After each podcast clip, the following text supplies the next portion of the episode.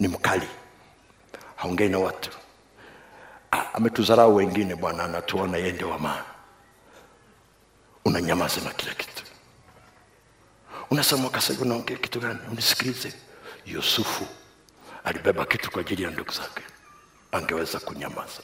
Angeweza kulipiza kisasi.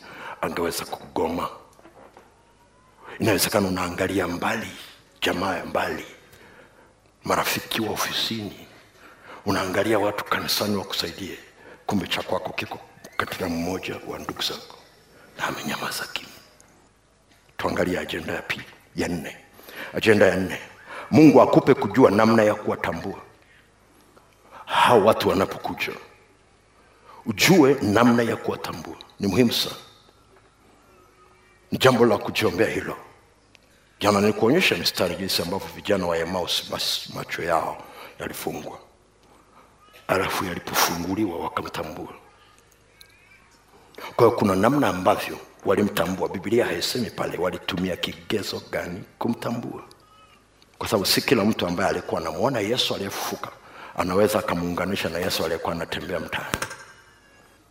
Ni wachache waliokuwa wanaweza kusema ni huyu. Labda mpaka ajitambulishe. Bwana yesu asifiwe. Kitabu cha waibrania sura ya kumi na moja mstari wa thelathini na moja nikuonyeshe jambo pale litakusaidia na kupa mifano hapa. Wa rahabu.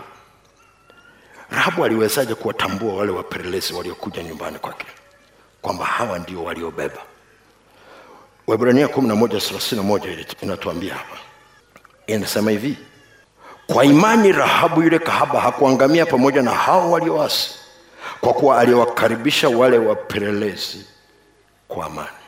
Angalia vizuri kwa imani rahabu yule kahaba hakuangamia pamoja na hao walioasi kwa kuwa aliwakaribisha wale wapelelezi kwa amani.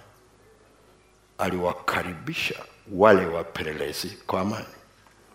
Aliwakaribisha wale wapelelezi kwa amani. Maana yake alitumia amani kama kigezo kuwakaribisha wapelelezi bwana yesu asifiwe. Aliwakaribisha wapelelezi kwa amani. Maana yake alitumia amani moyoni mwake kuamua kwamba hawa ni sahihi. Amani ilifanya afungue kuwakaribisha. Biblia inasema amani inafanya kazi na imani. Biblia inasema mkiwa na imani katika yeye iweni na amani. Imani inafanya kazi na amani lakini kumbuka pia yesu alipokuwa anazungumza na wanafunzi wake kwenye kile kitabu cha luka sura ya kumi mstari wa tano na wa sita walipokuwa wanaenda kwenye huduma aliwaambiaje? Popote mtakapoingia semeni kwanza maneno haya. Amani iwemo nyumbani humu. Hiyo ni luka kumi mstari wa tano na wa sita. Watu wengi sana hawajajua kile alichokuwa anazungumza. Anasema mkiingia kwenye nyumba yoyote semeni kwanza. Amani iwemo nyumbani humu hiyo ni luka kumi mstari wa tano na wasita amani iweni nyumbani. Alafu anasema hivi kama yuko mwana wa amani amani itawarudia. Bwana yesu asifiwe. Unajua manaake manaake nanyie mtapata amani. Kwa hiyo alikuwa anawaeleza hawa wapelelezi. Tungezungumza kwa lugha sasa amani ile ile ambayo itamsaidia rahabu kuwapokea. Amani hiyo hiyo itawasaidia na nyinyi kujua kwamba ni kahaba yupi pale mjini wa kwenda kwake maana walikuwa wengi. Tunaenda sawasawa bibilia haituonyeshi jinsi ambavyo hao wapelelezi waliongozwa kuingia pale ndani. Lakini ukisoma vizuri utaelewa ya kwamba amani ilikuweko pale kwa ajili ya kuwasaidia. Na ndio maana na wewe lazima uwe mwangalifu sana. Mtu mungu akimtuma kwako sio swala la kumtazama kwa jinsi ya nje tazama ndani yako. Kwa sababu mungu haangalii kwa jinsi ya nje mungu anaangalia kwa jinsi ya ndani. Na jinsi atakavyokuwa anaangalia kwa jinsi ya ndani atakupa na wewe kuangalia kwa jinsi ya ndani. Atakufungulia macho ya ndani ili yale macho ya ndani yaweze kukusaidia uweze kujua. Tunaenda sawasawa bwana yesu asifiwe. Bwana yesu asifiwe. Haleluya haleluya. Cheki moyoni mwako kama mtu anakuja na anakwambia mungu kanisemesha mungu kanisemesha si swala la kutishika kitu alichosema cheki moyoni mwako. Anaweza kuwa mungu amemsemesha lakini neno hilo sio la kwako. Alijaribu kupeleka mahali pengine labda hakujua kaliteremsha kwako. Akifikiri amefikisha safari aliyokuwa natakiwa na wewe unalipokea wakati moyoni mwako unasikia kukosa amani. Kama unasikia kukosa amani biblia iko wazi kabisa amani ya kristo iamue mioyoni mwenu bwana yesu asifiwe. Bwana yesu asifiwe. Bwana yesu asifiwe. Haleluya haleluya hiyo inakusaidia hata kwa wewe ambaye mungu anakuletea unapata mialiko minne mitano sita saba ya kwenda kuhubiri. Hakuna mahali popote kwenye biblia panaposema mwaka sege januari tarehe saba utahubiri arusha. Hamna.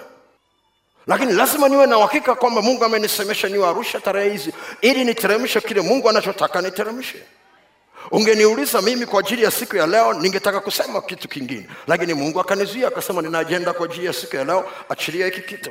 Na ni kazi yangu kutii. Inamaanisha lazima ndani yangu nisikie jambo mojawapo atakalonipa la kunisaidia kutumia ni amani yake maana ni kwamba nikitaka kuchukua ujumbe mwingine ghafla ndani ninakosa amani. Nikitaka kwenda mkoa mwingine ghafla ninakosa amani. Nikitaka kuamua kwenda mahali pengine ninasikia kukosa amani. Maana yake mungu anasema don't go. Huko sio kwako. Hutaki kwenda. Sio kwamba hataki wasikie ujumbe lakini una ujumbe ambao anataka uteremshiwe arusha. Kwa hiyo unatakiwa uwe- uwe arusha ili kuteremsha. Bwana yesu asifiwe. Haleluya haleluya lakini angalia mfano mwingine wa ibrahim kwenye kile kitabu cha mwanzo sura ya kumi na nne. Mstari wa kumi na saba mpaka wa ishirini na tatu. Mwanzo kumi na nne mstari wa kumi na saba mpaka wa ishirini na tatu. Kuna habari za ibrahimu akitoka kupigana kumsaidia ndugu yake. Lutu alipokuwa ameshambuliwa akaenda kumsaidia akapigana vile vita akashinda akamrudisha ndugu yake na vile vita. Wakati anarudi ndipo alipopata ufunuo wa kutoa fungu la kumi akawa amebeba fungu la kumi. Sasa biblia inasema akatokea melkizedeki. Na hapo hapo akatokea mfalme wa sodoma. Kasome biblia yako. Melkizedeki haji akizungumza na kitu chochote. Kwanza amekuja ameshika mkono mmoja mkate na mkono mwingine divai. Na saa hiyo na huyu ndugu anayo fungu la kumi.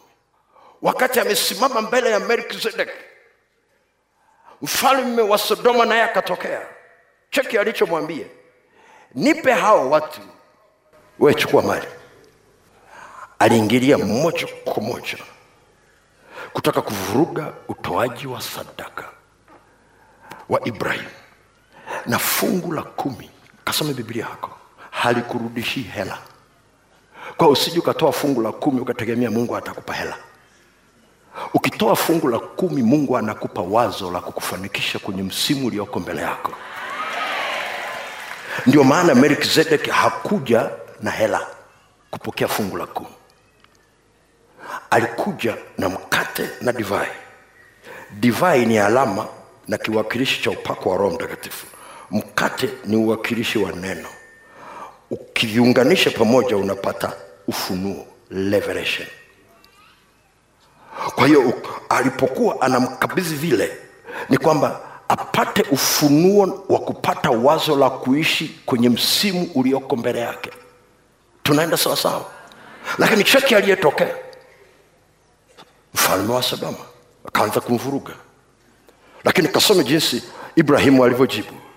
Utaona kabisa ndani yake moyoni mwake alisikia kusita kwa sababu ghafla alisikia presha alisikia kama vile analazimishwa kufanya alichokuwa anatakiwa kufanya. Ndio maana lazima uwe mwangalifu sana.